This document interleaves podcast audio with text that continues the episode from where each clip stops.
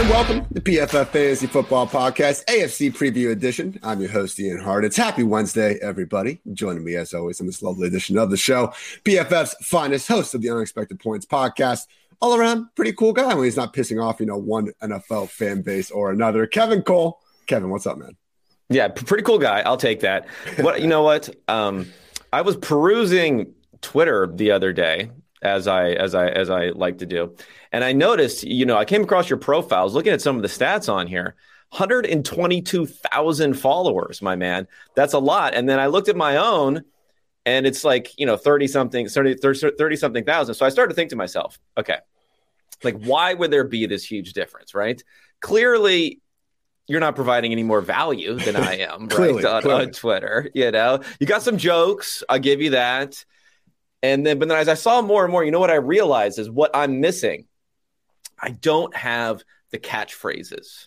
Okay. you have the, you know, King Stay Kings, great day to be great, the sheesh stuff, the she stuff. So what I thought is we're going to hyperdrive my follower growth and my popularity by getting some catchphrases of my own here. So I'm going to test out a few of these right now. If you'll indulge me here, okay. I'm going to test out a few of these before we start, and then we'll get into all the AFC stuff. So, so okay, so you have the whole sheesh sheesh thing, sheesh thing. So then mine was going to be bad play happens, bad bad bad play happens. You say Oopsie poopsie. oh my god! What do you think about that? Does that one work? I, I, at first, I took this as a compliment. Now I'm starting to get a little bit insulted here, Kevin. You can even use the poop emoji, perhaps. Okay, let, us forget that. We'll scrap that one. Let's scrap that one. Okay, I got another one here. Um, I'm actually stealing this from uh, the late great Norm Macdonald because I saw an interview oh, way back in go. the day where where he was being interviewed by uh, Howard Stern, and he said this is he's coming up with a catchphrase. This is his new catchphrase. I think it can be applied also, and it is it is you got to give your head a shake. Okay, that's what it is here. So this is like if you're tilted, you got to give your head a shake. It kind of has a magic eight ball imagery going on here, and okay. just to reset, refocus. What do you think about that? I can get behind that one. Honestly, I thought you were maybe going to start going into like a different type of the moth joke that Norm does. Uh, you know, no, yeah, out there as well. I could have done that. This is probably just as entertaining uh, as that as that whole setup was. Okay, so and then my last one here, and I try to like bring in the data scientist sort of stuff here is um, friends don't let friends be a data hater. What do you think about that one? Data hater. You know, Kevin, there's, there's only one way to find out. You gotta you gotta see, you gotta send those out there yourself. Okay, I'm, I'm gonna workshop a few more. Maybe we'll we'll come back to them, but that's my idea now because I realize this is. I mean, it's it's all about those catchphrases. I've been I've been neglecting that as part of my portfolio, so we're gonna work on that going forward. I feel like if anything, my Twitter has like gotten a little bit worse in terms of uh, going over the years. I half expect like to be look. I would never, you know, I'm not going to pay for the verified check mark. I'm not going to pay for editing. I've always just thought it was, hey, you know, something to get out my thoughts on Twitter. In the past, when I knew no one was reading my articles or listening to what I had to say, I was like, if I'm going to do the work, I might as well throw the uh, stuff out there. But man, I don't freaking get it. There's people out there that are so much smarter and better than this than me, and I just see them. You know, you sometimes bring, like you, you bring your followers followers along on a journey, I think. So maybe I, am going to get some of that going here. So, so be, be on the lookout for that, for, for my catchphrases. Last thing before we get in this, apologize for the long intro everyone out there. But the one thing I appreciate about the Twitter game and about the, you know, live shows we have on here, actual rare segment of fantasy Twitter where things are positive. It's guys talking ball, just having a good time, even maybe the occasional, you know, girl bot, Russian porn bot or two as well. So always a great day to be great along these streets. There we go, Kevin. There's there another go. one. See, instead of instead it, of being like seamless, look seamless at this delivery. Look at this random stat you throw on like a great day to be great, cool, cool, cool, pretty, pretty, pretty good. Something at the end of it, and all of a sudden, I'm going to work on it. I'm going to work on it. All of a sudden, people are eating right out of the palm of your hands. But after that entirely too long intro, let's get to our regularly scheduled programming. Everyone, as always, we go through each and every team with the AFC, and we're going to record another podcast and do the same thing with the NFC. Go through a key real life question, to match up a few fantasy segments, and move on to the next one. So with that, Kevin, starting things off with the six and one Buffalo Bills this week in New York facing the Jets, 13 point road favorites, game total of 47 and a half. So I started my lovely Sunday night podcast with Dwain at halftime of that Bills Packers game, and I was catching back up watching the second half on Monday, and I see Josh Allen throw two pretty terrible interceptions in the second half. And guess what? It didn't matter because Josh Allen, and when you already have that big of a lead, you know, who cares? Who's going to spend time talking about that? But made me go back and actually look at how turnover prone Josh has been this year. And only quarterbacks with at least 13 turnover worthy plays Matt Ryan, Justin Fields, Jacoby Brissett, Jared Goff, and Josh Allen turnover worthy play rate, 10th highest mark among 36 qualified quarterbacks. Only quarterbacks with at least 11 interceptions combined with dropped interceptions Matthew Stafford, Kenny Pickett, and Josh Allen. Kevin, could this be low key like the thing that really could limit this Bills offense? Because again, the highs are so high. I feel like I'm nitpicking anyway, but let's face it, Josh Allen still has a little bit of that 2018, 2019 DGAF YOLO in him. I appreciate it, but do you think this could again be that, you know, one thing that the Bills haven't quite fixed on offense yet? Or is this merely just an after effect of them being so aggressive and we should all live with it? Yeah, I think we we should live with it. The defense has been really, really good. Tre'Davious White now coming back. They haven't even had Tre'Davious White, arguably their best defensive player. I don't know. You could put Von Miller, of course, in that in that bucket too. But they got a lot of good defensive players. So that really helps, right? If you give up a turnover, and in this case, when Josh Allen was throwing, at least one of those turnovers was on the opponent's goal line. So you're not exactly putting them in great field position there. You're more limiting your own scoring. Having a defense who could then force three and outs, force their own turnovers, get the ball back I don't think it's a limiting factor. I think you still see with this Bills offense, when so many offenses stuck in the mud, they're able to score from anywhere at any time with any amount of uh, seconds left on the clock, all that stuff. So I'm I'm still particularly high on them. But you're right; they did struggle more. If you only watched the first half, which I bet a lot of people did, did for that one, you might not have noticed how much they struggled in the second half. Um, the news here, though, I would say, the backfield news. You yeah. took what was a highly frustrating and simplified somewhat, yet still not that productive backfield. And then you said, oh, let's just throw Nyheim Hines in there and then just make everything bad. I had picked up James Cook in a few different leagues, thinking coming out of the bye, you get something going. You know, they had a big lead. He started mm-hmm. to get some series to his own. And then the rug just swept out underneath us here for anyone hoping for fantasy success from anyone in this backfield with Nyheim Hines in tow why do these smart teams just keep on investing all this stuff in running backs that they don't need? San Francisco and Buffalo alike. And obviously, all those guys in the organizations know a hell of a lot more about this than myself. And I would venture to say Kevin as well. But, you know, just Maybe. looking, yeah, just looking at the situation, the Bills, they don't use these guys. They never have. And I don't know why they keep going back to the well with this. You know, again, for them to use a second round pick on Cooks after they were uh, flirting with JD McKissic throughout the offseason as well since 2020, this offense is 26th in RB targets. They're 20th this year in terms of goal line carries. They're 29th this season with running back goal line carries. They're 27 since 2020. It's an offense that has consistently been at the top of the league in pretty much everything except fantasy points for running backs, which who cares in real life? You know, we're just over here trying to figure it out in fantasy, but it really is wild, Kevin, how, again, if, if you looked at every single move the Bills have been making over the past few years, I feel like you'd be okay with almost everything except this running back stuff. Yeah, I mean, running back carry is the worst thing that the Bills offense can do. Running back target might be the second worst thing this offense can do versus even a Josh Allen carry here.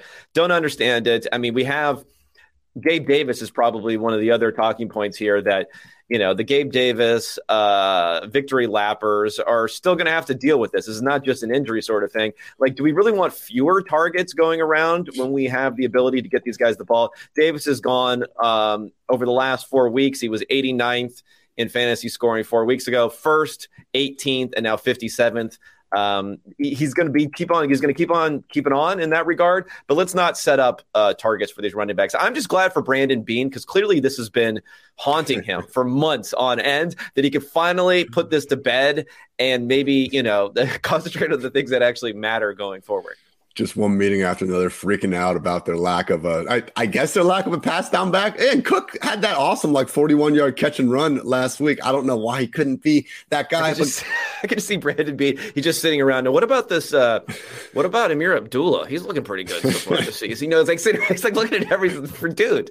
Stop. Okay. Anyway. He's like, how old is Brandon Bolden again? But with uh, look, and Hines is a very good running back. I'm not trying to take anything away from the guy, and he is awesome in the pass game. It's just like okay okay. Is he going to make the most out of three, four targets per week? Sure, fine. Uh, expect most of the passing game to hopefully continue to go through Stefon Diggs and to a slightly lesser extent, Gabe Davis. So Devin Singletary is someone that, yeah, he does have to go down more into low end RB2 territory. He's going to be more so in RB3 when we don't have six teams on a bye. And this matchup specifically just isn't exactly the spot we're looking for with him. Singletary this year has had snap rates of 72%, 59, 54, and 54 in their four games that have basically been won by double digit points. He really booms up into the every down role when they actually are able to play close games. Again, with their status as 13 point favorites, not exactly expecting this to be a close one. Speaking of those New York Jets hosting the Bills, had that win streak snapped, and yeah, kind of had to do a lot with Zach Wilson, continuing to do a lot of Zach Wilson things. So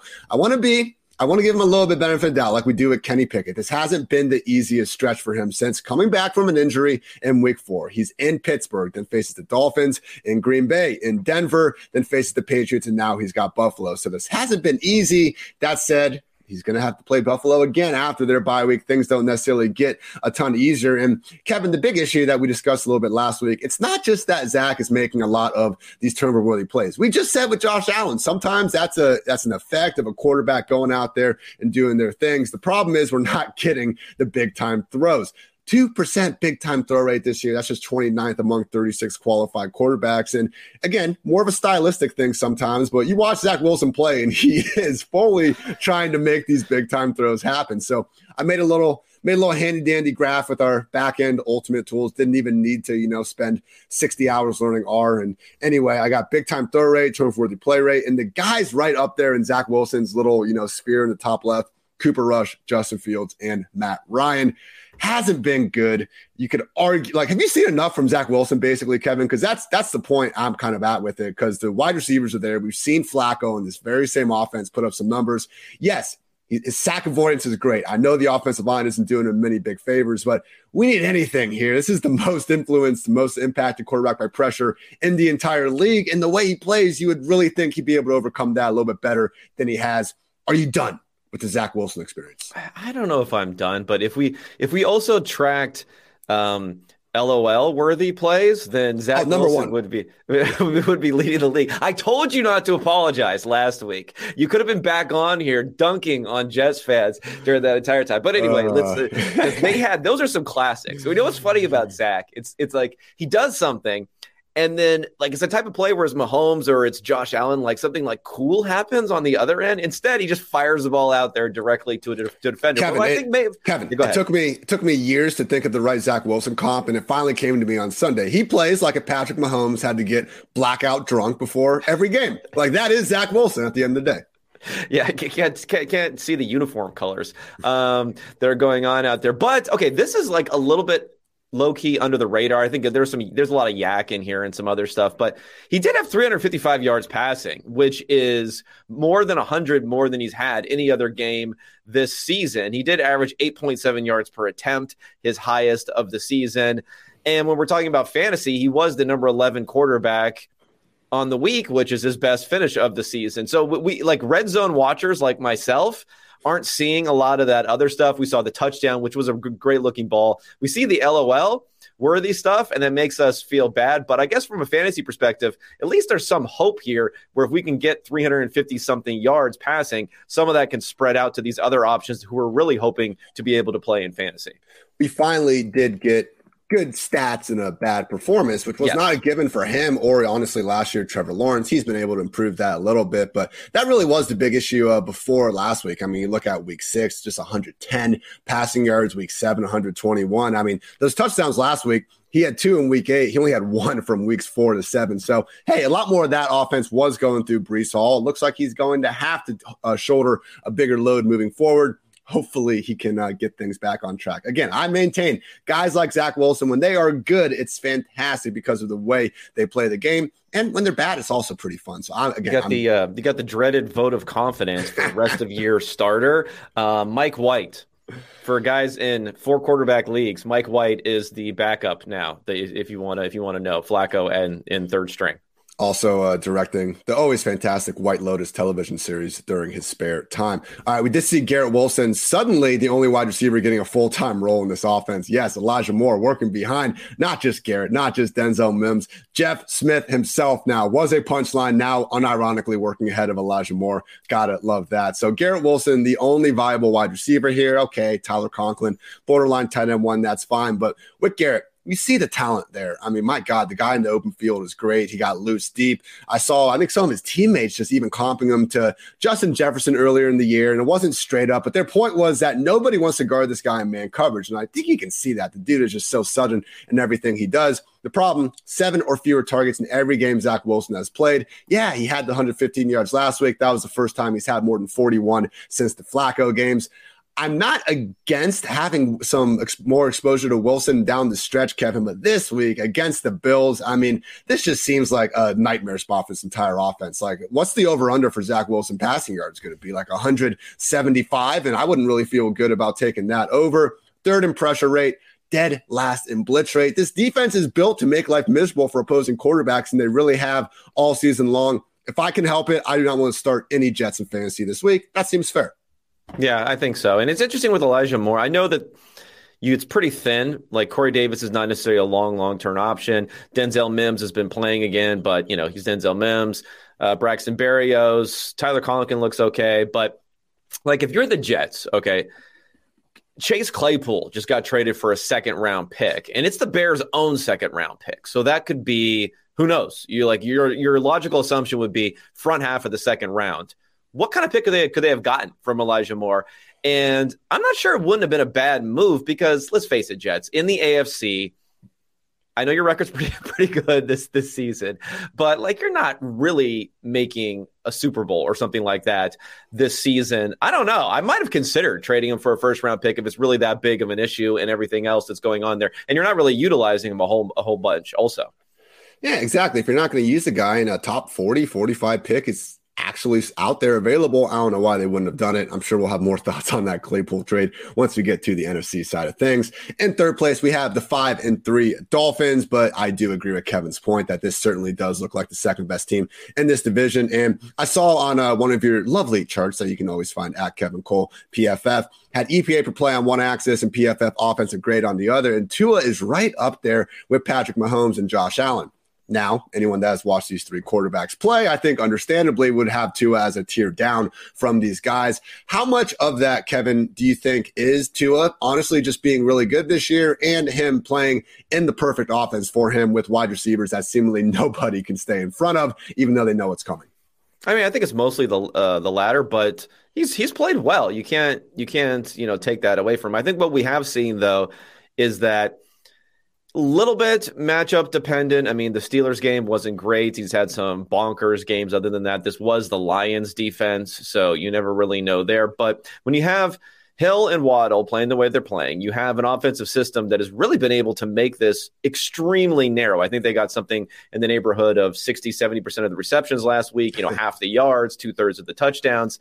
That is going to be highly profitable. It's going to be highly efficient uh, when you have those guys doing it. And, you know, t- tip of the cap to Mike McDaniel, who continues to make that happen. Uh, Tua is executing, though. There's no doubt about that. I feel like with Mike McDaniel, if we didn't have, you know, the mismanaged, and I'm not even sure if it was his call with all the Tua concussion stuff, but I feel like that's kind of just lessened the allure of people, you know, just saying how great Mike McDaniel is doing with everything. Again, this offense, the fact that they still kept on keeping on, you know, as well as they did without Tua and Teddy. And, you know, not every team has a prodigy number three quarterback like Skylar Thompson. I get that. But hey, the offense was still putting up big time numbers. And Tua this year, yeah, he had the two pretty brutal underthrows last week. And Tyreek caught them anyway because the guy is always so far behind the defense. It doesn't even matter. I would throw in there that Tyreek was charged with a drop on what would have been a 60 yard score. And at the end of the day, 200 throws it. It doesn't matter, guys. It just doesn't matter at this point. They're still so good throwing downfield. Sixth in PFF passing grade among 30 quarterbacks with at least 15 downfield attempts, 20 plus yards, six in passer rating, second yards per attempt in the most accurate deep ball passer with adjusted completion rate, as he was last year. A lot of people kind of mocked it. And guess what? We're seeing it again where no, I don't think Tua is capable of always hitting Tyreek in stride, but let's not pretend like that every single deep ball we caught from Mahomes was just completely in stride. Either we can give Tua a little bit of the break, but to Kevin's point, you know, not also not going to necessarily crown his ass as uh, the, the, the, yeah. late great Dennis Green would 2017 Alex Smith, as I've said like a billion times. This is basically it's it's all playing out. It's all playing out. This week they're in Chicago, Miami, five point road favorites, and then the 55.5 game total. Again, that game total. I I, I always start off every uh, gambling line with the with the note that I am not a successful long term gambler. But Kevin, that's game total seems awfully low out there for Chicago Bears defense that really hasn't been good this year. And now they are, you know, stripped pretty much dry of their actual, you know, game changing parts with Roquan Smith and Robert Quinn on the line of scrimmage. So big thing in fantasy, we're starting Tyreek to uh, Jaylen Waddle everywhere. We kind of know what Mike Gesicki is at this point.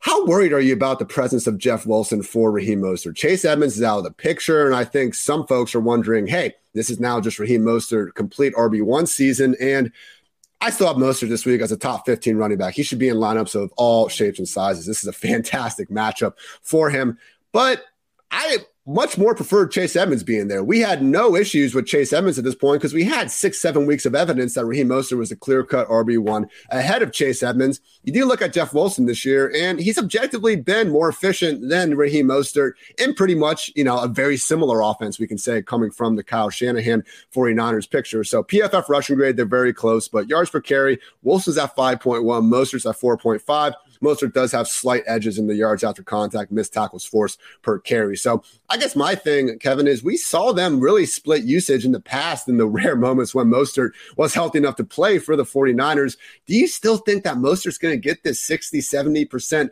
snap rate? Because as willing as they have been to give that to him over the past six, seven weeks, let's face it, they started this season with Chase Edmonds as their RB1. They decided to trade him away as part of that Bradley Chubb deal. I know he was more of just a throw in piece, but I look at Mostert here, and I'm just not convinced that he has the same sort of stranglehold on this backfield when they did go back out of their way to bring Jeff Wilson in. They could have easily sat there and just said, Myles Gaskin, you know, you'll come in and play 20% of the snaps. Salvon Ahmed still there somewhere. Overall thoughts on that Jeff Wilson trade? Because at a minimum, Wilson looks like a great handcuff now who doesn't have to deal with guys like Deebo and Kyle Juszczyk should he finally touch the field.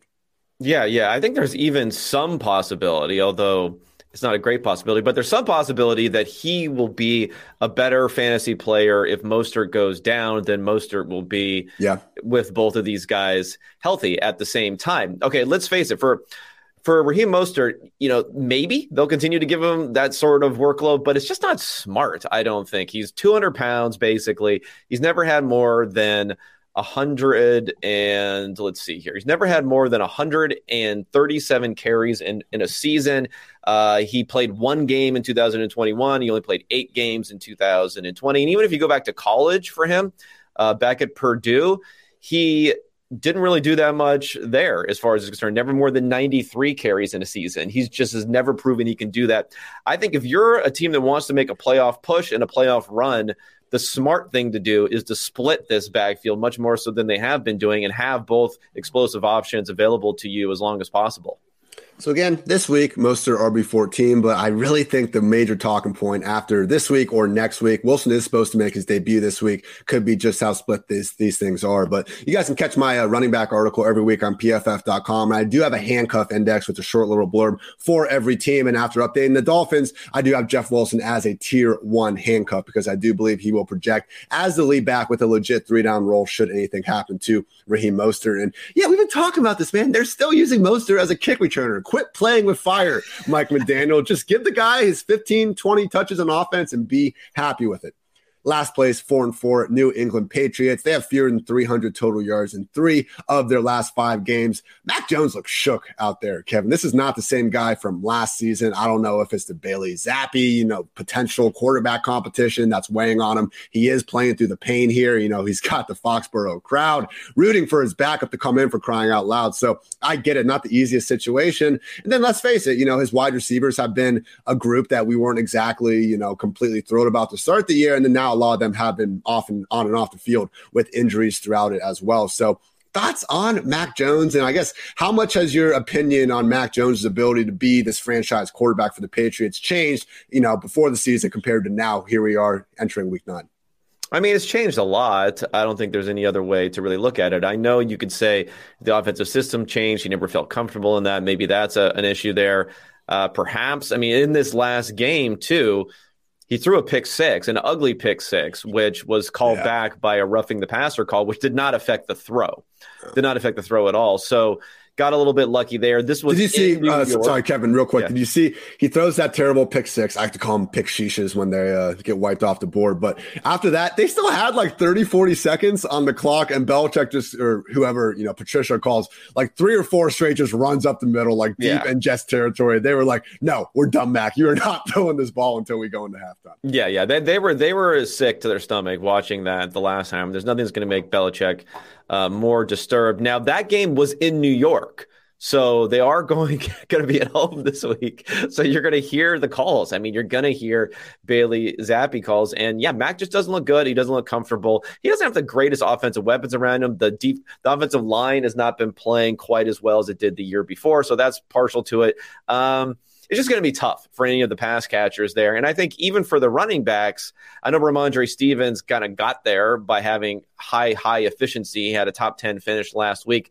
But Damien Harris, 42% of snaps, 34% of rushing attempts, 38% of routes. He is a, you know, maybe not a 1B to Rhamondre's 1A, but close, close to that type of situation. So I think it's going to cap Rhamondre's ceiling going forward. As much as we love him, he's going to be more like a low, uh, like a high end RB2 type of guy, I think, more so than a real guy you can hope for RB1 types of finishes the rest of the season. We talked about this last week where he's probably going to be in mo- most starting lineups, you know, regardless of if we were going to see Damien take a leap forward. But he did in week uh, seven. It was Damien Harris's first game back from the hamstring injury. And I believe he only played 10 or 12% of the snaps last week. To Kevin's point, it was a much more even 62 to 42% split. Look, the fact Stevenson led the way in carries, like even we know he has a target. So the fact he did out carry uh, Harris 17 to 11 is great news. Keep an eye I don't, you know, don't laugh at me, people, but Ty Montgomery at some point going to come back from the IR. And you can say Ty Montgomery doesn't matter. He had the pass down role ahead of Rhamondre Stevenson in week one. You can say that's absurd. They played Brandon Bolden ahead of Rhamondre Stevenson for an entire season on passing downs. Why is Damien Harris back in the picture for Rhamondre Stevenson is so good? Because the Patriots do this every freaking year with their running backs. And for now, we can still feel good about Rhamondre. I'm just saying, don't completely dismiss the potential return of timeout down the road. But here, Rhamondre has earned it though. Th- number three among 38 running backs in PFF receiving grade. He's been fantastic with the opportunities. Hopefully, you know, I'm sure cooler minds will prevail and he'll continue to get 15 to 20 touches per week just to be a lot cooler if it were more. So they are home this week against the Colts, five and a half point favorites. I believe the lowest game total of the week at 39 and a half. The one good news for Mac Jones has been Jakobi Meyers. Three touchdowns in his last four games, Kevin. You know, this is the really the answer to what happens when Jakobi Meyers starts scoring touchdowns and you really start getting a more consistent PPR borderline wide receiver too. In his last nine games at Mac Jones under center, he has averaged 9.3 targets per game, at least eight targets in all but one of those games. We do have DeVante Parker likely missing time with the knee injury. In this offense, we're starting Rhamondre Stevenson almost no matter what. And Jakobi Meyers, Kevin, he's someone that slowly but surely is getting tougher and tougher to keep him out of that top 24. I finally said enough is enough, and I put him as my wide receiver 24 ahead of guys like Adam Thielen, Rondale Moore, and Romeo Doubs. Is that fair? Or am I just, you know, drinking the slow I guess he's not that slow, but like the small slot New England uh, slot receiver uh, Kool Aid. I think it's fair. I just think, you know, low end wide receiver two is kind of the ceiling for what we'll see from him. So it, it, it is, it's hard to say like everything has gone right. And now I can rank someone as, you know, wide receiver 24 with confidence, with confidence. And that's, that's what we got here. So that's I was true. a little bit wrong. I thought no one would be usable at all here. And with Parker out, that definitely helps a bit. Not that Parker was a consistent force uh, gathering targets, but, uh, you know, having those go elsewhere uh, will be good. Maybe maybe Tyquan Thornton could step up a little bit and, and make things a little bit interesting, but he doesn't really project as a target hog either. That's so true. He's scoring touchdowns. He's the featured number one target. Everything is going right. Wide receiver 24. Okay, moving on to the uh, AFC North. First place, five and three Ravens. So very good second half from Lamar in that Thursday night game. But man, before we got there, this was basically going four and a half straight games where this passing game couldn't do much of anything. Before last week specifically, Lamar had gone four straight games without multiple touchdown passes or even eclipsing 210 passing yards. So I pulled up to some of his rates in more stable spots, you know, no pressure, no screen passes involved And Look, he ranks around 20th in pretty much everything, around about 35 qualified quarterbacks. So slightly below average. Rashod Bateman's been in and out of the lineup with the foot injury. He's expecting to miss more time. Mark Andrews has been in and out of the lineup. It's another room of pass catchers that we were kind of wishing there was going to be more there before the season. So now, inevitably, when the guys start getting hurt, we aren't exactly getting much help for Lamar out there. But I can't help Kevin, as a Lamar Stan, as someone that was tweeting La MVP after the first three weeks of the year and all that, I have been underwhelmed with all the kind of layups that Lamar is missing week to week is this just who he is? Because we keep waiting for Lamar to go back to 2019, but as these years keep piling up, I just feel like while we will get those three or four weeks flashes of him looking like Superman out there on the field, man, I don't know if it's the Greg Roman offense, and I think that could be a big, uh, you know, what was the uh, they had their 290 pound fullback basically running the uh, clear out right, uh, the clear route right there. So you know what, I'm going to change things up. I'm sticking to it. Lamar is the answer. Greg Roman's the problem. Why won't they help enable him more, Kevin? Well, personnel is also not you know not not great, Bob. When you're talking about what's going on in the personnel department, I mean Rashod Bateman. I don't want I don't want to put this out into the universe, but like I think there's a non zero percent chance he's like done he's he's like done for the season. I don't know if this foot is ever is ever going to really be back. We've seen these Lisfranc things can be very very difficult. He came back, he thought he was back, now he's back out again. He's probably going to miss a few weeks. So they have this game against the Saints, then they have a bye. I think they need to get things fixed up, figured out, healthy Mark Andrews, figure out better ways to use Isaiah Likely at the same time as Mark Andrews out there. But Demarcus Robinson and Devin Duvernay have looked fine when they've been out there as substitute options. It's just not going to get a lot of high end sort of stuff. So I think they're going to lean more and more into the running game. I know Gus Edwards, maybe he's going to miss some time. Uh, you know, I, I, guess you can float some off, or you can try to get Kenyon Drake in some starting lineups or something. I don't really see what else to do this week, but I think that's going to be a bit more of it with Ronnie Stanley back, and also guys like Linderbaum, the rookie, has done a much much better job run blocking and than he has done pass blocking. So that could be just an unexciting sort of grinded out team, which is adding players to the defense. So I think they're going to try to lean into, you know, having more of a defensive running game type of team the rest of the season. They weren't going out there and looking for offensive weapons for Lamar. Not that there were that many out there to be had anyway.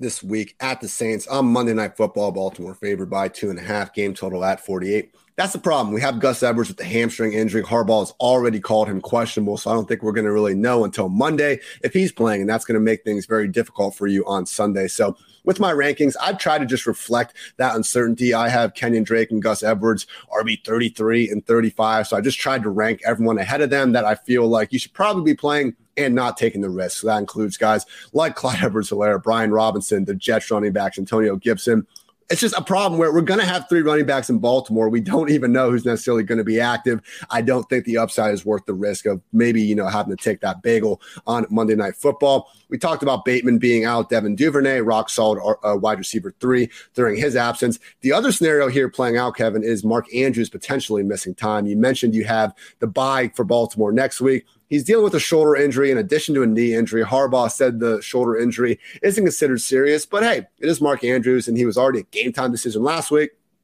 Maybe, you know, cooler heads prevail and they decide to just give him a week off here. And if so, Isaiah Likely, everyone's favorite sleeper tight end, all of a sudden stepping into a featured role. This season, the Ravens have 93 targets to the tight end position. Second place Chiefs are 15 behind Pittsburgh and Cleveland, a full, you know, 18 targets behind, or I'm sorry, 28 targets behind. Really has been the Baltimore tight end heavy offense, as has as has been the case really throughout Lamar's tenure there. So if Mark Andrews is in, yeah, obviously top two tight end at the position. If he's out, Kevin, how much of this Isaiah Likely Kool Aid are you willing to drink? Because with six teams on bye, I mean, I'm looking at my rankings right now, and I think Kelce, Andrews, Goedert, Ertz, pretty clear top four, but Isaiah Likely versus Kyle Pitts, man. Don't let me get uh, six beers in me. I think I might be picking the Ravens tight end at that point.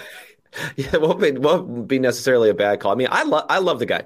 I just thought that during the preseason, my comp for for him, and you know, comps are always horrible, but he reminds me a little bit of like a Jordan Reed type of player, where he's nice. like a smaller guy. He has good feet. He doesn't have like explosive combine sort of numbers, and neither did Reed, but they just move a little bit like a slot, like a bigger slot wide receiver. The way they're able to use short, you know, in short space, short area movements, get open. He can do all those sorts of things. A very different player also than Mark Andrews in some ways, um, as far as how they operate. So I, I'd be pretty high on him. I would have him you know, right around Pitts. I, I, mean, Pitts finally did something, so I guess you know he finally did something. Maybe Arthur Smith will like legalize passing again uh, in Atlanta, but they're winning still, so I guess he continues to own to own us um, when they continue to run and win every week.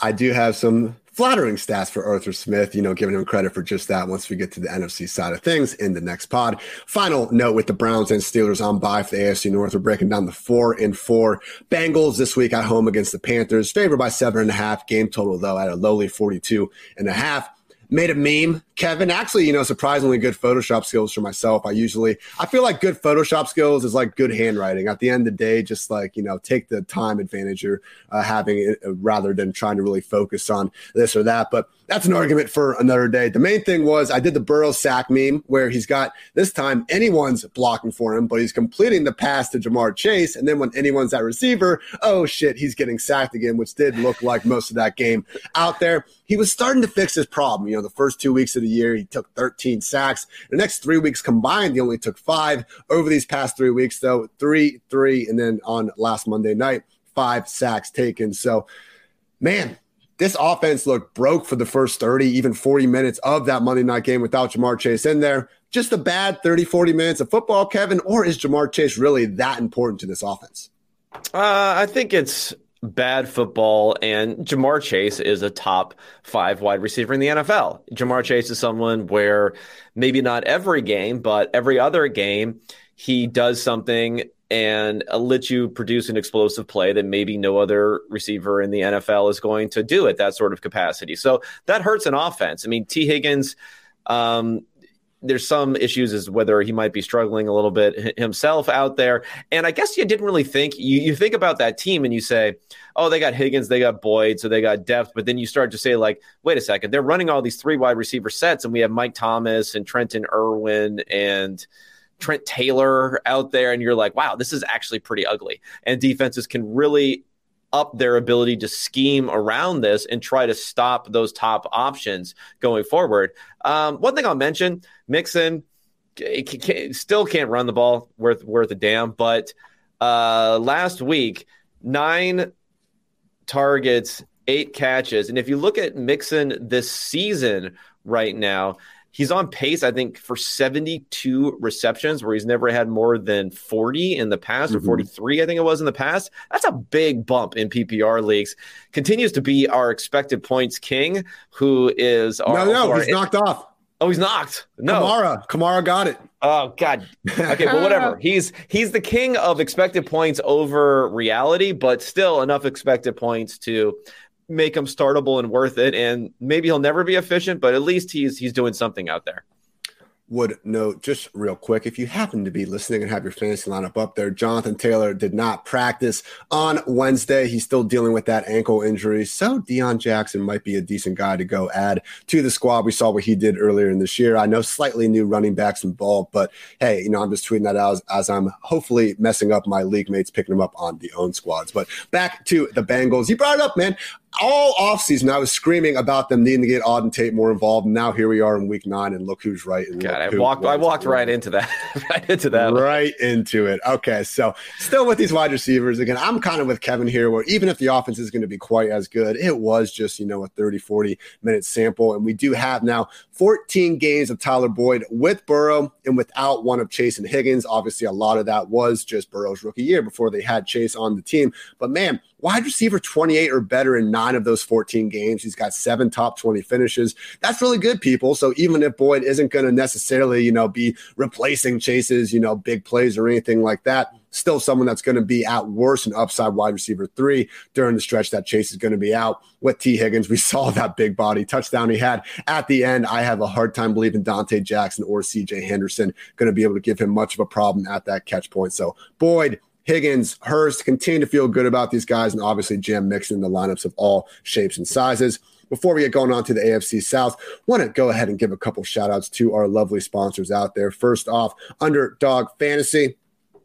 Even though Best Ball Mania has ended, Underdog Fantasy is still the easiest and most fun way to spice up your football season with their pick'em game. I love this pick'em game. I was trying to play in the bar the other night, and then I found out that they don't have it in Ohio just yet. Luckily, my boy just I love this guy. He does a great job with Underdog NBA, and he's even run the soccer thing But Justin Fan. Has told me that they are going to be in Ohio, hopefully within the next eight or nine months. So we're starting to get there. Football capital of the world. They better freaking have the pick'em game soon. Underdog is working to get that. So look, I'm a simple guy. I want to risk like ten dollars and have a chance of winning 200 plus because I know I'm not good enough to probably win a bunch of the time. And I just, I want that lottery ticket, Kevin. That's all I'm trying to look for out there. And that's exactly what this pick'em game offers. Just look for your favorite or least favorite player stats pick whether you think they'll end up with a higher or lower total than that number in this week's game. And then you can win up to 20 times your money in a single night. Underdog keeps is super simple with their easy to use website and mobile app. So again, you can pick between two and five players for your pick 'em entry, get all your picks right, and you'll take home some cold, hard cash. You can do, you know, receptions, your typical player props, or even get the fantasy points going there.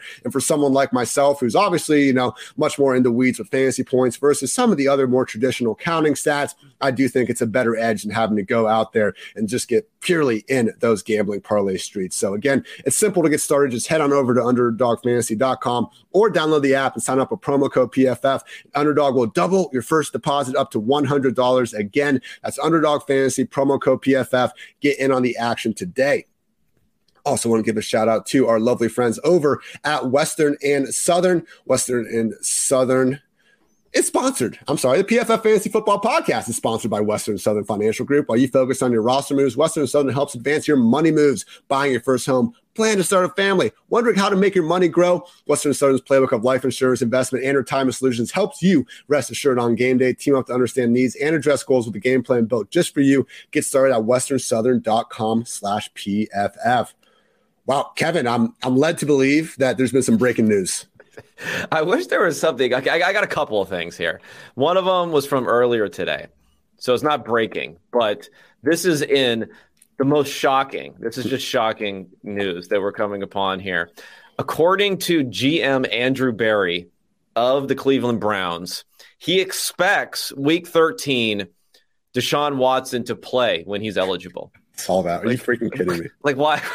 why, are, why are we reporting this? Okay, so that's that's that's more of the shocking category. This is more like really you have to be an expert, find a, a fantasy player to figure out how to use this knowledge. So this is um, Bill Belichick press conference talking about kickers. Okay, so he says he's been fortunate having Adam Vinatieri, uh, Stephen Gostkowski, Nick Folk. He acknowledged that Adam and Stephen were probably a little bit more talented, right? More talent, but Nick Folk probably the smartest in terms of kicking. They, they take three steps, Kevin. How smart do you have to be? They do the same thing every single play. There's not a more one-dimensional job in all of sports than a you don't want to get inside that kicker's mind. Okay, it's a beautiful mind, a beautiful mind. Nick Folk, the smartest, the genius, the um, Albert Einstein of kicking is what we're going to call him going forward. Nick Folk kickers practice about 15 minutes a week and then they expect to be carried off the field when they do. Again the one job they're supposed to do. I've never seen it. How come offensive linemen don't get carried off the field for you know blocking savages for 70 snaps a game? Oh my god. I'm sure you've seen that that that tweet that got shared a while ago by the um the Fortnite guy, the this guy Ninja, who's like a who's like a gamer guy, oh. and he had some tweet, and he's oh yeah, he's, he's, like he's like sorry if you know you guys have already discussed this with these like, but I just don't understand like why can't we just get kickers who don't miss kicks? Ninja was right.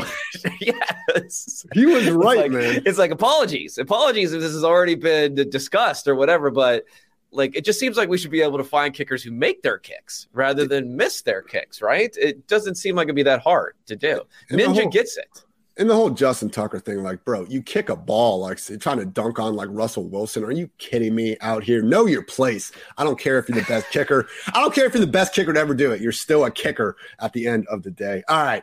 Now that we're done with my weekly kicker rant. AFC South, first place Titans, streaking five straight wins. Even got it done with Malik Willis under center, but that sure did not look great. The passing numbers atrocious, but man, even the rushing numbers weren't there. This was a game where if you would have gave me, you know, the over under on rush attempts, I would have guessed eight and a half or so, maybe even nine and a half scrambled once, four design runs, only gained 12 total rushing yards. He did get down at the one yard line on one of them, and they gave it to Derrick Henry because he's Derrick Henry facing the Texans. All the man knows how to do is go for over 200 yards and score multiple touchdowns. So, overall impressions on the Malik Willis start, Kevin. I have not seen anyone out there, you know, venturing down the path that maybe he should be the guy ahead of Ryan Tannehill, who continues to be one of the most disrespected quarterbacks in the league. Again, just overall thoughts on what we saw from Malik Willis. Um, I mean, I had low, very low expectations. I didn't get some people saying that he was surprisingly good in the preseason because he, I mean, he had a couple of big runs, but like he was, he was really bad in the preseason. Uh, other than the last game where he was like only kind of bad. I mean, he was really bad in this in this game. They passed the okay, it was seven three at halftime. score seven three. Do you know you know how many pass attempts they had in the second half? Two. One. One. one pass, one pass attempt in the second half. And that was Malik Willis rolling out, like didn't know what to do. Could have just stepped out of bounds. Instead, he jumped up in the air and like threw it and hit the ground. So immediately, uh, Vrabel was like, "Why the hell did we just do that? Like, let's never, let's never do that again. Like that, that could have been an awful interception or something right there." And they're like, "Let's just continue to give the ball to Derrick Henry every single play." I said the Texas defense was interesting because I thought like there was no chance that Willis takes fewer than four sacks. I was wrong; only took three, but he only dropped back to pass twelve times. So it's like it was kind of hard. Even getting three on twelve dropbacks is, is like low key impressive, badly impressive. The one constant though is King Henry, the big dog himself. Four straight seasons as the NFL's leading rusher in terms of rushing yards per game. Now, he didn't technically give him the award last year, but he played eight games. He had over 200 rush attempts. I mean, to me, that seems like a big enough sample size, but nah, they gave it to Taylor. But if you do accept that is the biggest sample size, 2019, 2020, 2021, and 2022, Derrick Henry, number one in rushing yards per game. So he keeps on keeping on, looks great out there. He broke, I think, 13 tackles last week on the ground. That was the most, most in a game all season, other than that, you know, famous Dameon Pierce 17 broken tackle explosion back in week five, I believe. So they're in Kansas City this week. KC 12 and a half point favorites, game total of 46 and a half. Look, it's Derrick Henry. Like you can't put the guy anywhere near your bench. We don't want anything to do with anyone else because they rotate their tight ends. Still the only offense in the NFL without a single wide receiver cracking the top 24 in PPR scoring at any point during the entire season. But when I just look at this game, Kevin, like Derrick Henry needs to run for like 200 plus and multiple touchdowns. Even then, I don't know how they this the Titans, you know, credit to Mike Vrabel and company for them just keeping the floor as high as it is with this team, losing AJ Brown and just not not having as explosive of an offense as these other squads, but it just seems like, man, the Titans can keep doing this, but they're at least a tier, if not, I mean, they're, they're levels below this Chiefs and Bills team. I just don't know how they can keep up with these offenses. Yeah, I guess from their perspective, people are like, "Oh, this is the test for the Titans." I mean, ho- hopefully Tannehill plays. Tannehill doesn't play. Yeah, it's over. Done so. like you can't run Derrick Henry a billion times and get 200 yards expecting it against like competent uh, NFL teams. So if Tannehill does play, I know this will be a like, oh, this is the test for the Titans. Are they can they be for real? This and that. I don't know. It doesn't really matter. They're going to win the division anyway, even if they lose this game. I mean, we're you know they're they're double digit underdog sort of things in this game. We still have them having uh, almost ninety percent chance of making the playoffs. So they're not probably not going to be the number one seed like they were uh, last season, but they're probably still going to make the playoffs no matter what happens this week. And I don't know if that's the attitude the Titans will take in this particular game. Um, but I think with Tannehill being injured, they might just run it a ton with Henry and just hope things fall into place second place somehow. Indianapolis Colts at three, four, and one. This week they're in New England. Patriots favored by five and a half points. Again, lowly 39 and a half point game total. So once again, Jonathan Taylor did confirmed tweak his ankle on Sunday. Not 100%. That's from Frank Reich himself, and he did not practice on Wednesday. So we have seen Deon Jackson really get a pretty featured role when Taylor has been missing time without Nyheim Hines there either to take the pass down stuff. I mean, there is a chance that we see Zach Moss or Jordan Wilkins, who got elevated from the practice squad, or maybe he just got signed, period. Again, he's been on and off the team over the past few years. But Deon Jackson, really, man, I would expect him to have, you know, 65, 70% snaps and probably be a really fantasy friendly player in what's otherwise been a terrible offense. So Deon Jackson, no, we're not crossing out Jonathan Taylor's name and putting him in there, but he's going to be right there in that top, you know, 20 mix, especially with these bye weeks going on. So we'll, you know, look at that here in a little bit more. But first, uh, Kevin, Sam Ehlinger debut, similar to Malik Willis, man, like I guess Ehlinger flashed more as a passer. I mean, he did have some nice downfield throws to Alec Pierce. I mean, at the end of the game, Michael Pittman catches that deep crosser. He might have even had a chance to put them in a position to maybe get a last second field goal attempt. But again, at least in fantasy, the allure for both these guys was their rushing upside. And we just didn't really see that from Ehlinger, both in terms of his efficiency and even the Colts wanting to do all that much of that. Just six carries, and two of those were scrambles. So, overall thoughts on Ehlinger's debut in week eight? I, mean, I thought he was fine. You know, you mentioned the rushing. I mean, nine attempts, but a little bit deceptive from the fact that five of those were scrambles. So we only okay. had four design runs as part of this. That's something you would have wanted to have seen a lot more. I mean, he's you know, there's like sneaky athletic. He might be one of these like sneaky, actually not that athletic guys because everyone was pumping up his athleticism or his rushing ability because he had rushing yards in in college, but he ran like a four eight, four nine or something. There's probably yep. there aren't that many quarterbacks who actually run slower than than than Ehlinger here. I know a lot of it is willingness. So he has that willingness and and having some ability to to go out there. So he does have that, but maybe the rushing upside we were hoping for him is a bit uh, lower than what the ceiling is. And yeah, I mean, I'm all in on Deon Jackson, depending upon whether Taylor is out. So I think that was important. The other thing that we did see in this game, only uh, you know, 24 total pass attempts in this game, nine targets for Pittman, which no one else had more than five. Alec, Alec Pierce had five. So at least we got targets for Pittman, but just no efficiency with those passes. Seven catches for 53 yards.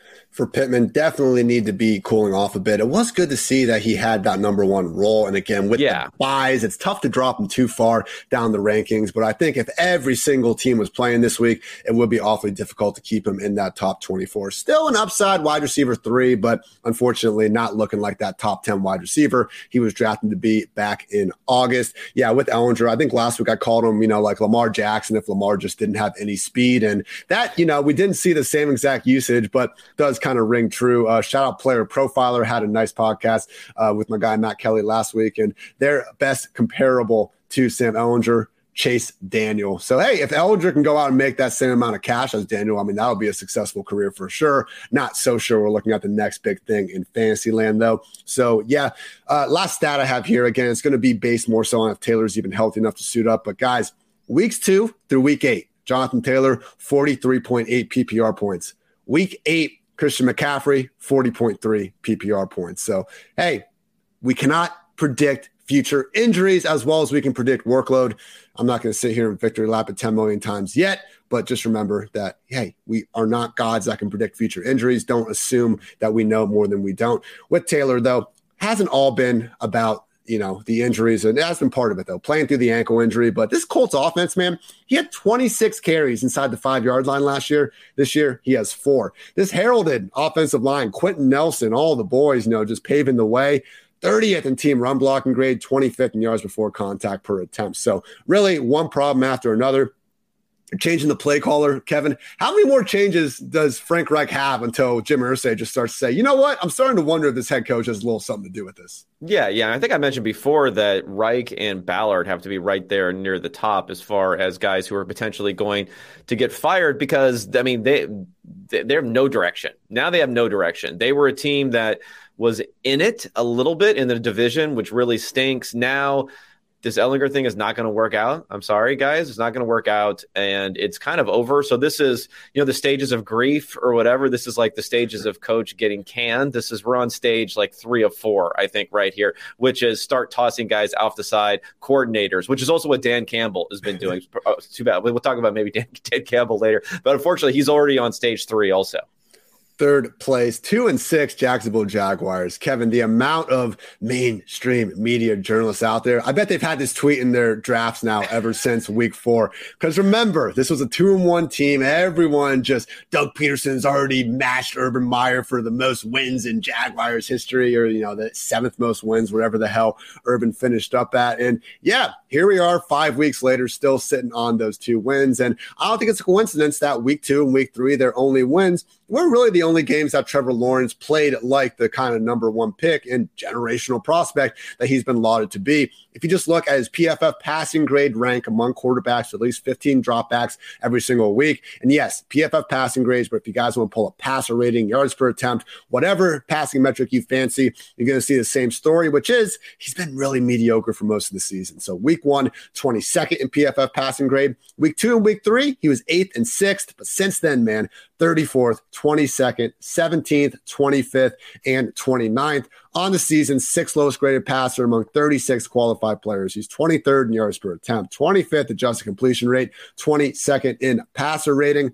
Eh, like, how long is the leash here, Kevin? How long until we just say, hey, Trevor Lawrence looks like an average quarterback who has some flashes, but also misses a lot of layups. We had Ryan Fitzpatrick out here saying he wants to see more alpha out of Trevor Lawrence. And I, you know, I I will never even be close to the amount of alpha that Ryan Fitzpatrick is. So I don't feel like I can really talk about how alpha someone else is. But you do see just again a lack of a lack of the sort of splash plays that you'd expect from again the guy that was being rammed down our throats as the best prospect since Andrew Luck.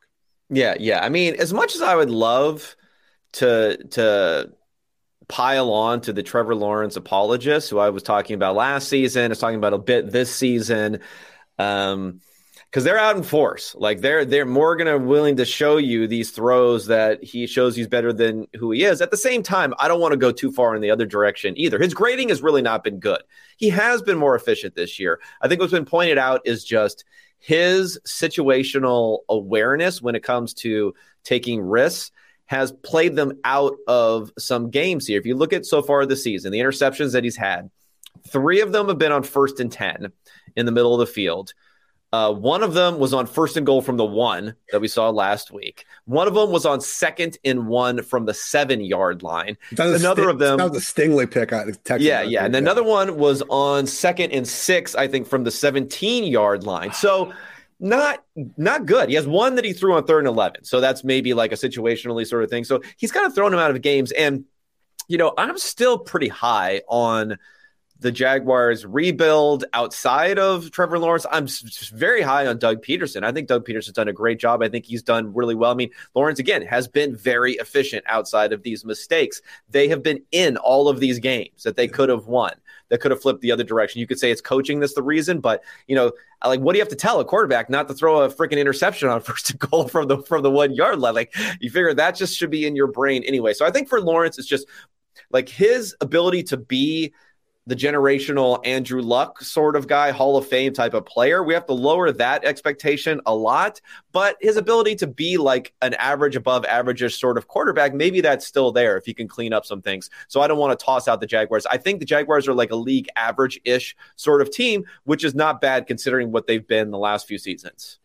Obviously, future is looking up now after they decided to trade for Calvin Ridley, freeing him as Cordarrelle Patterson had printed on his T-shirt. And I like that move game. a lot. I like that. Absolutely. Obviously, it's a 2023 move, um, but the upside there, you know, there even the, the even the, the the trade compensation it only goes up to a second round pick in 2024 if they sign him to a long term contract. So they they also cap some of their downside with the trade compensation. I believe I saw our guy, uh, Underdog's Finest. Always seeing him on the t- big old TV, getting mainstream these days. Uh, Josh Norris did bring up that Marvin Jones leads this offense, you know, and targets 20 plus yards downfield. And my goodness, mid 2010s, Marvin Jones, you know, you didn't need two hands to count the number of, you know, contested ball, jump ball artists that were better than prime Marvin. But those have been, you know, quite a few years have passed since those days. So Christian, you know, Kirk, Josh, Josh Norris may be one of the Trevor apologists. well, I know, but that's, I'm trying to give a little bit. I love you, Josh but definite Trevor apologist. We have Christian Kirk, Evan Engram, I think to a lesser extent, Zay Jones. These guys are doing good things underneath the field. This is an offense that could use someone to make defenses, you know, respect. Yeah. Steve Ruiz, number one, Trevor apologist. Nate Tice is in there somewhere. Steve Ruiz tried to like pull some some some Warren Sharp nonsense where he like split the stats. He's like, if you get rid of the red zone, Trevor Lawrence is MVP this year, and he wasn't even MVP after he got rid of it. He was still like below Tua and, and Geno Smith and other guys. But I just love I, I love these guys. I love these guys. Hope you know they're they're sticking to it. They're sticking with their their guy. Loyalty, I guess, is high for these guys this week home against the Raiders. Raiders favored by one and a half points, game total at 48. So obviously starting Travis Etienne every, everywhere. I have him as RB5 this week. Oh, like, okay, put him at RB9. Doesn't matter. You're starting him in lineups of all shapes and sizes. Explosive, workhorse role. He's not even catching the ball really that much yet. I mean, that's still an untapped part of the game that I think. But they didn't throw it a lot. They didn't throw it a lot. Right. That's what makes those interceptions so painful is that yeah. you're not even throwing it that much and you're you're 98th percentile efficiency running the ball and then you're still losing these games.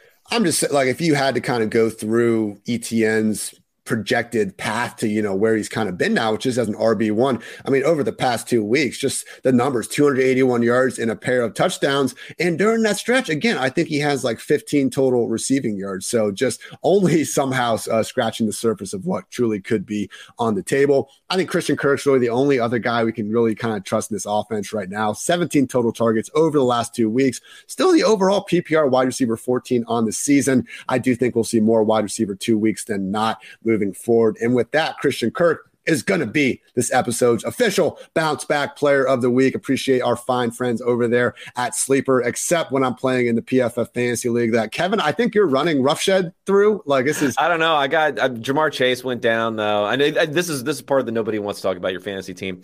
It's weird. I started running back zero, and I'm and yet I'm starting like running backs in my flex spots now because I had Marquise Brown and uh, Ja'Marr Chase go down, but Gus Gus Edwards, uh, I lost him too. But never. Anyway, Never go zero RB unless you're Kevin, I guess. You just have the waiver priority over. Plus, I drafted Kyler Murray and Kyle Pitts, which were like garbage picks too. But whatever, you know, it happens.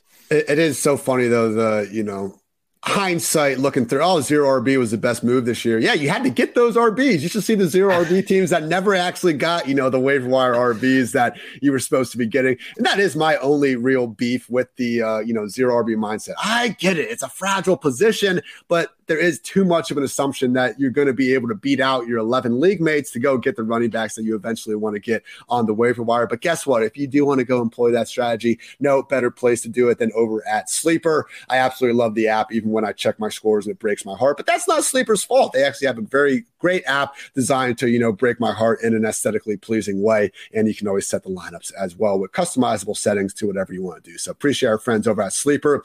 Don't be surprised Christian Kirk gets that bounce back in week nine. The last place, one, five, and one Texans. Now Brandin Cooks is pissed. Awesome job, Texans. Uh, I was half joking on Twitter, Kevin. What's all right? They fired uh, Jack uh, Easterby. Like, okay, we can say that's a Easterby, positive. Come on, Easterby, whatever. Put some respect on yeah, Easter Bunny. He, he deserves he deserves all the respect. But okay, you fired him. Good job. You kind of hired him in the first place. Uh, okay, they've given Dameon Pierce a workhorse role. He's one of only 11 RBs with at least 15 touches and six or more games. Look, they're 14 point home dogs to the Eagles on Thursday Night Football, and Dameon Pierce still needs to be in all fantasy lineups because they're going to get him 20 touches no matter what. I can't name another good thing this organization has done in recent memory, Kevin. I thought it was kind of making do with Brandin Cooks. They paid him this offseason. He's a veteran receiver. It seemed like I didn't quite understand why Brandin Cooks was the one piece that they were paying and really trying to make feel at home, but they were. And now he's pissed off, and we got Denny Carter able to, you know, continue to use one of the best tweets ever sent with, you know, his uh, quarterback, running back, wide receiver, tight end reactions to certain things, and how the wide receivers always tend to talk about knives and evil and violence and wide receiver type things. So spot on there yeah, man, I, I, hate talking about this team every week. I have nothing to say other than Dameon Pierce is getting the ball a lot. He's he's pretty good. You got anything? you just want to go to the AFC West? Uh, I mean, they got 11 draft picks in 2023, and I put them as the favorite to get uh, the number one overall pick. I know technically the Lions are one and six, and they're one five and one, so number one pick, and you have the Browns pick, which looks okay. So, I mean, that's the only thing you got going for them is like, what could this team maybe be in 2023? But even then, they don't have a lot of pieces. around around a bunch of rookies they're bringing in, and they've had two years to kind of get things aligned. I, I don't know. I don't know what's happening. Patriots for Deflategate lost a first round pick, right? Yeah, yeah. So you telling me if this Deshaun Watson stuff comes back and the Texans are found to be a little bit corrupt in their handling of the situation? Is that a thing? I didn't even know that was a thing anymore. I, I mean, I don't know.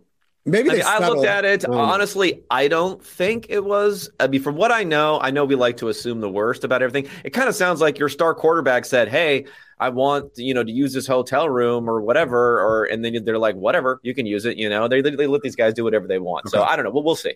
I'm just that would be the most Texas thing where they get the first overall pick and then they actually get yanked back from them by the NFL. So again, I don't know the full details on that either. Uh, yeah, let's talk about bigger and better things. AFC West first place Kansas City Chiefs coming off their bye, sitting at five and two this week. Again, big time 12 and a half point home favorites on Sunday Night Football against the Titans. Game total up at 46 and a half. So haven't got a chance to talk through this Kadarius Toney trade. I'm not exactly sure where you stand on the, you know, second year receiver, awfully talented. We saw that last year. I mean, just the top five rookie seasons in terms of yards per route run over the last five years AJ Brown, Justin Jefferson, Ja'Marr Chase, Juju Smith Schuster, and Kadarius Toney. He was 11th overall, even, you know, not just among rookies last year, eighth in yards after the catch per reception.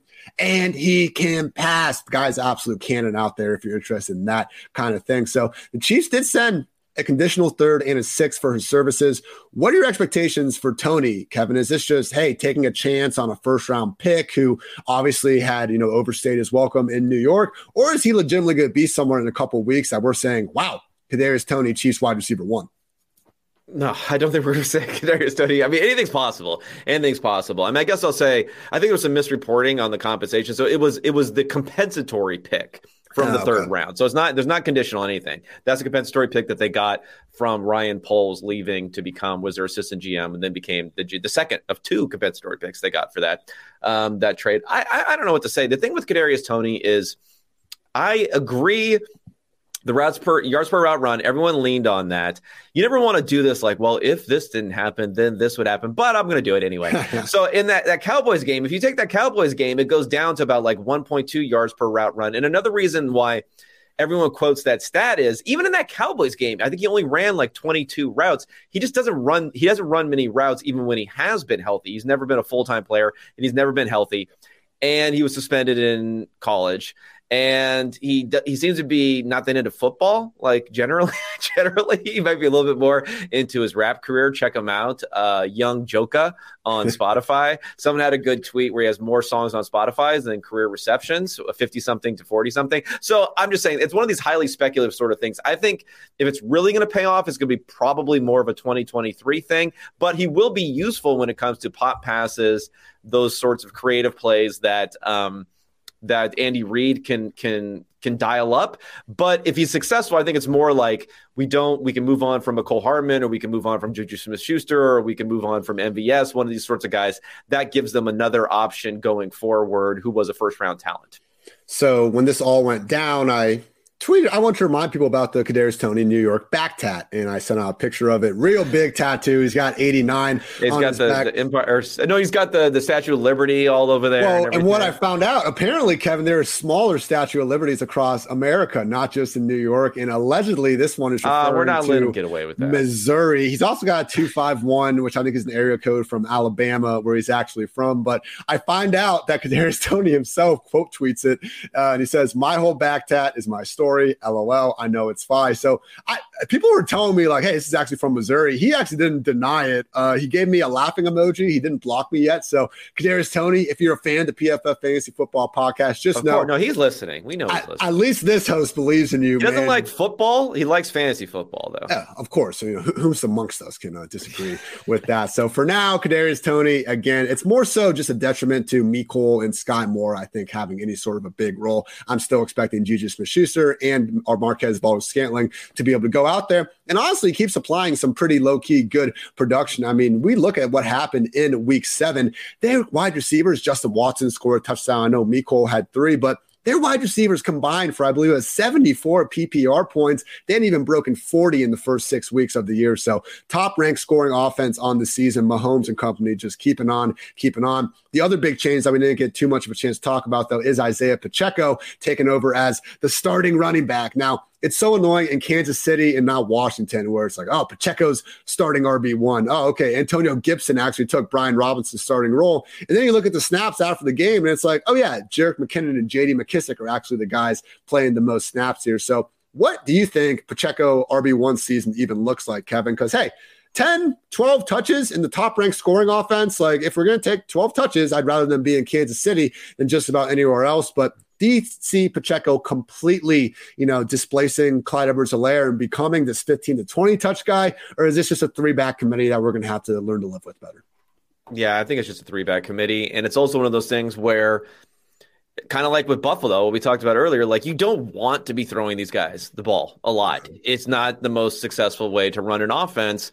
Um, so, there's one of those things where you probably need a Clyde Edwards Helaire injury to do something significant. And I'm not even 100% sure it happens, even with a Clyde Edwards Helaire injury. So that's not a great place to be. But definitely a CH injury would, would bring things forward. Without that, you're plugging him in there and hoping to get a touchdown from Andy Reid himself, by the way. Kadarius Toney to be quote unquote worked in for week nine. Wow, this is a big one, Kevin, from Andy Reid. We've got one football and we've got a few guys that we like to get the ball to. I mean, Kadarius. I mean, I think they can 10? afford. Can top you not 10? afford multiple footballs out there? like, let's get some more footballs out there. Let's it's, work it. It's twenty twenty two. We get more laterals into the game plan. Biden's America, man. All right, Chargers yeah. four and three. Inflation. Second place.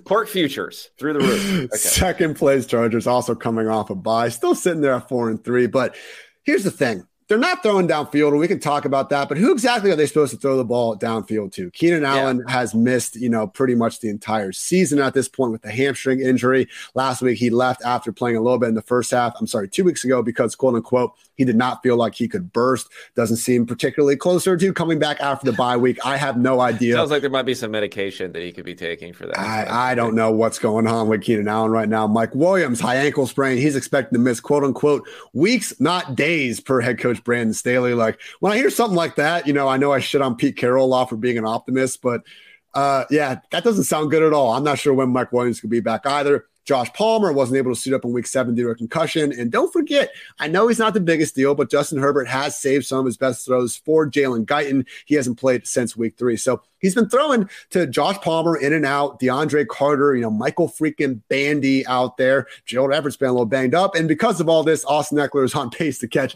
129 passes this season. So look, Herbert's going to get his. You almost assuredly don't have better options, you know, to start a quarterback than Herbert if he's out there. We can feel better about Gerald Everett with all this going on. Legit top eight tight end this week. And obviously, Austin Ekeler is the number one running back in all of uh, fantasy football at this point. And I don't really see that going anywhere else, Kevin particularly without these other wide receivers to get the ball to. So I guess the only real pressing question is what's the overall confidence level in Josh Palmer as the wide receiver one against the Falcons defense that already really bad when they were healthy. I mean, AJ Terrell, appreciate the guy following number one wide receivers this year. He had allowed a league high seven touchdowns before getting injured. And guess what? The backups have not been any better. So dead last in the NFL and fantasy points per game allowed the wide receivers. Josh Palmer on the buy, someone that you're confident enough in to put in that top 24 alongside someone like Jakobi Meyers? I think I am, but you know, you could regret it. I mean, he hasn't shown a ton.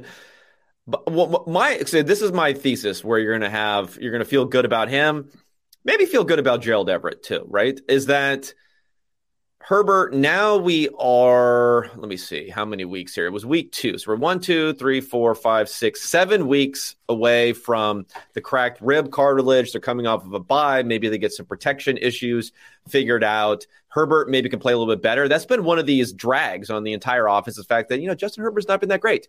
Um, they don't have great personnel, but maybe Herbert can like recapture some of that form that was someone who elevated guys like Jalen Guyton in the past and others that he was able to throw to. So I'm I'm somewhat optimistic on them. I don't think the Falcons again name a Falcons defender who is not injured is not named Grady Jarrett right now. Good, good luck. There's you don't even know who these guys are out there. PJ Walker, you know, is throwing bombs and and making plays out there. Um, I think this is a team that can have a real bounce back game coming out of the bye here offensively. And if that's the case, you just look around, who are they going to throw it to? I think Palmer's going to be targeted. And I think to a lesser extent, Gerald Everett will also be targeted. Thank you for continuing talking and not asking me that question to name another Falcons defender because that was not going to. I had to give you time to pull it up to pull, to pull it up. Yeah, with AJ Terrell and then Casey Hayward out, like I, I don't know, I don't know anybody either. I got to look it up myself to figure out who else is on that team.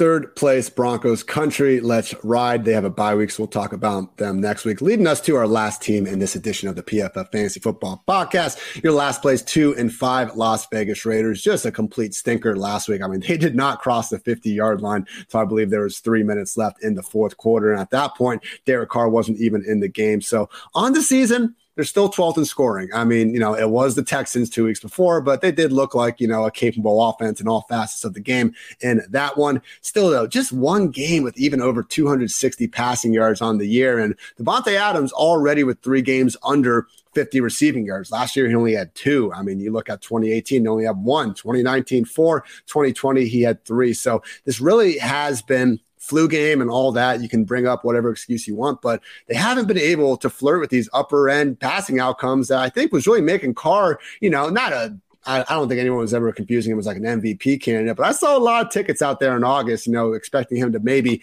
lead the NFL in passing yards. Obviously, Josh Jacobs' success has, you know, allowed Josh McDaniels to run the ball more. But here we are, Kevin. It's week nine, and I'm just underwhelmed by this Raiders team. Is it as simple as blaming Derek Carr, or does Josh McDaniels deserve more flack for an offense that you could argue the passing game at least was more consistent last year, even before bringing Davante Adams into the fold? Yeah, I mean, it, when you when you put up a bagel, the first uh, bagel that the Rares have put up since November 30th of 2014. Ooh. There's a lot of blame to go around. You, you can blame a lot of stuff. I don't think anyone is skirting blame when it comes to this thing. Um, and it's also tough when you have 37 pass attempts and then 16 of those are going to Foster Moreau and Mack Hollins and then you're targeting Davante Adams five times and only getting one one catch out of it. It's just it's really rough. So something has gone drastically wrong. I never would have expected it to go like this though. Like this is low, low end sort of outcome. I think Davante Adams will come back. We'll get some more targets. They'll be a little bit better going forward. It's just starting to turn into a little bit of a lost season for a team that put a lot into this year. Not only have things not gone well for the Raiders themselves, who have been a better team than their record so far and before last week, um, but things are not going well around them either, with the fact that the AFC just looks pretty stacked and the top teams are doing exactly what we expect them to do in the AFC. It's just going to be nearly impossible for them to even make the playoffs, let alone try to make a run in the playoffs. It really is like the opposite of last year because I agree with you. They're better than two or five, at least they have seemed that way. And last year, they really had no business being in the playoffs. I mean, this team had the fourth worst point differential in the AFC at minus 65. Never forget that the Colts had a plus 86 point differential and didn't manage to make the playoffs. So on the season this year, like we saw the game against the Chiefs, they didn't look out of place being able to take that one down to, you know, one position, one possession game at the end. They have impressed in their wins, but then you add it all up and you look at it, and all of a sudden they are the team with only a minus 11 point differential but the two and five record out there. So this week in Jacksonville, you know, this is like a loser leaves town sort of match with the two two win teams. Just you know, one of these teams really going to be written off after this one. Raiders are one and a half point favorites, game total at 48. I do think Davante Adams is going to see some uh, shadow coverage from actually one of the more impressive players on the Jaguars this year, and that is cornerback Tyson Campbell. Shut down Sutton last week and had a good game against Mike Williams as well. PFF's 11th highest graded cornerback on the season. So obviously going back to well with Davante Devontae. I think Mack Hollins at this point deserves to be ranked over Hunter Renfrow, which is sad. You're probably not starting either of them anyway. And other than that, we have Josh Jacobs, who's going up against a Jaguars defense that just allowed both Melvin Gordon and Latavius to post top 24 finishes. And sadly enough, the only game all season that the Jaguars haven't allowed a top 24 finish was back in week two against Jonathan Taylor, of all people. So fire up Josh Jacobs again with all the confidence in the world. Davante should have better days because they can't get much worse. And hopefully, this Raiders offense starts to meet a little bit of their potential. But Time is running out fast. And with that, Kevin, we have concluded our AFC edition of the PFF Fantasy Football Podcast. We will be right back with more NFC goodness. Before that, you got the Unexpected Points podcast, Kevin. And I saw, I believe you said you always do your uh, adjusted scores, which will piss off, you know, a certain fan base or two if they don't like what comes out there. But I believe you said last week, first time you could remember that every single game, actually, even after it was adjusted, none of the winners and losers changed. I know, difficult, difficult to make people upset about hypothetical differences in results when there are no differences. So we'll get that fixed. We'll get in behind the code. We'll grind away. We'll make sure we can get some more controversial scores going forward. But we, we failed you this week, but we'll, we will continue going forward. We'll keep getting better. As always, you can find Kevin and my and Nathan Jahnke's work and rankings at pff.com. If you haven't downloaded the PFF app, that is the easiest way to get start sit questions answered. We have a very easy to understand method of doing so. You pick one player, you pick a second player, and then we will tell you where I rank them, where Kevin ranks them, and where Nate ranks them. And then it's up to you to decide if you want to start or sit them. Absolutely novel concept. Nobody else in the entire history of the world has thought about this. But guess what? It gets the job done. And as happy as I am to, you know, usually try to take 30 to 60 minutes a week to answer all your start sit questions. I know I cannot get to all of them. So please check out the PFF app, especially if you're already a subscriber. What are you waiting for? Just making the experience that much better. For Kevin, I'm Ian. Thanks so much for tuning in the PFF Fantasy Football Podcast. And until next time, take care, everybody.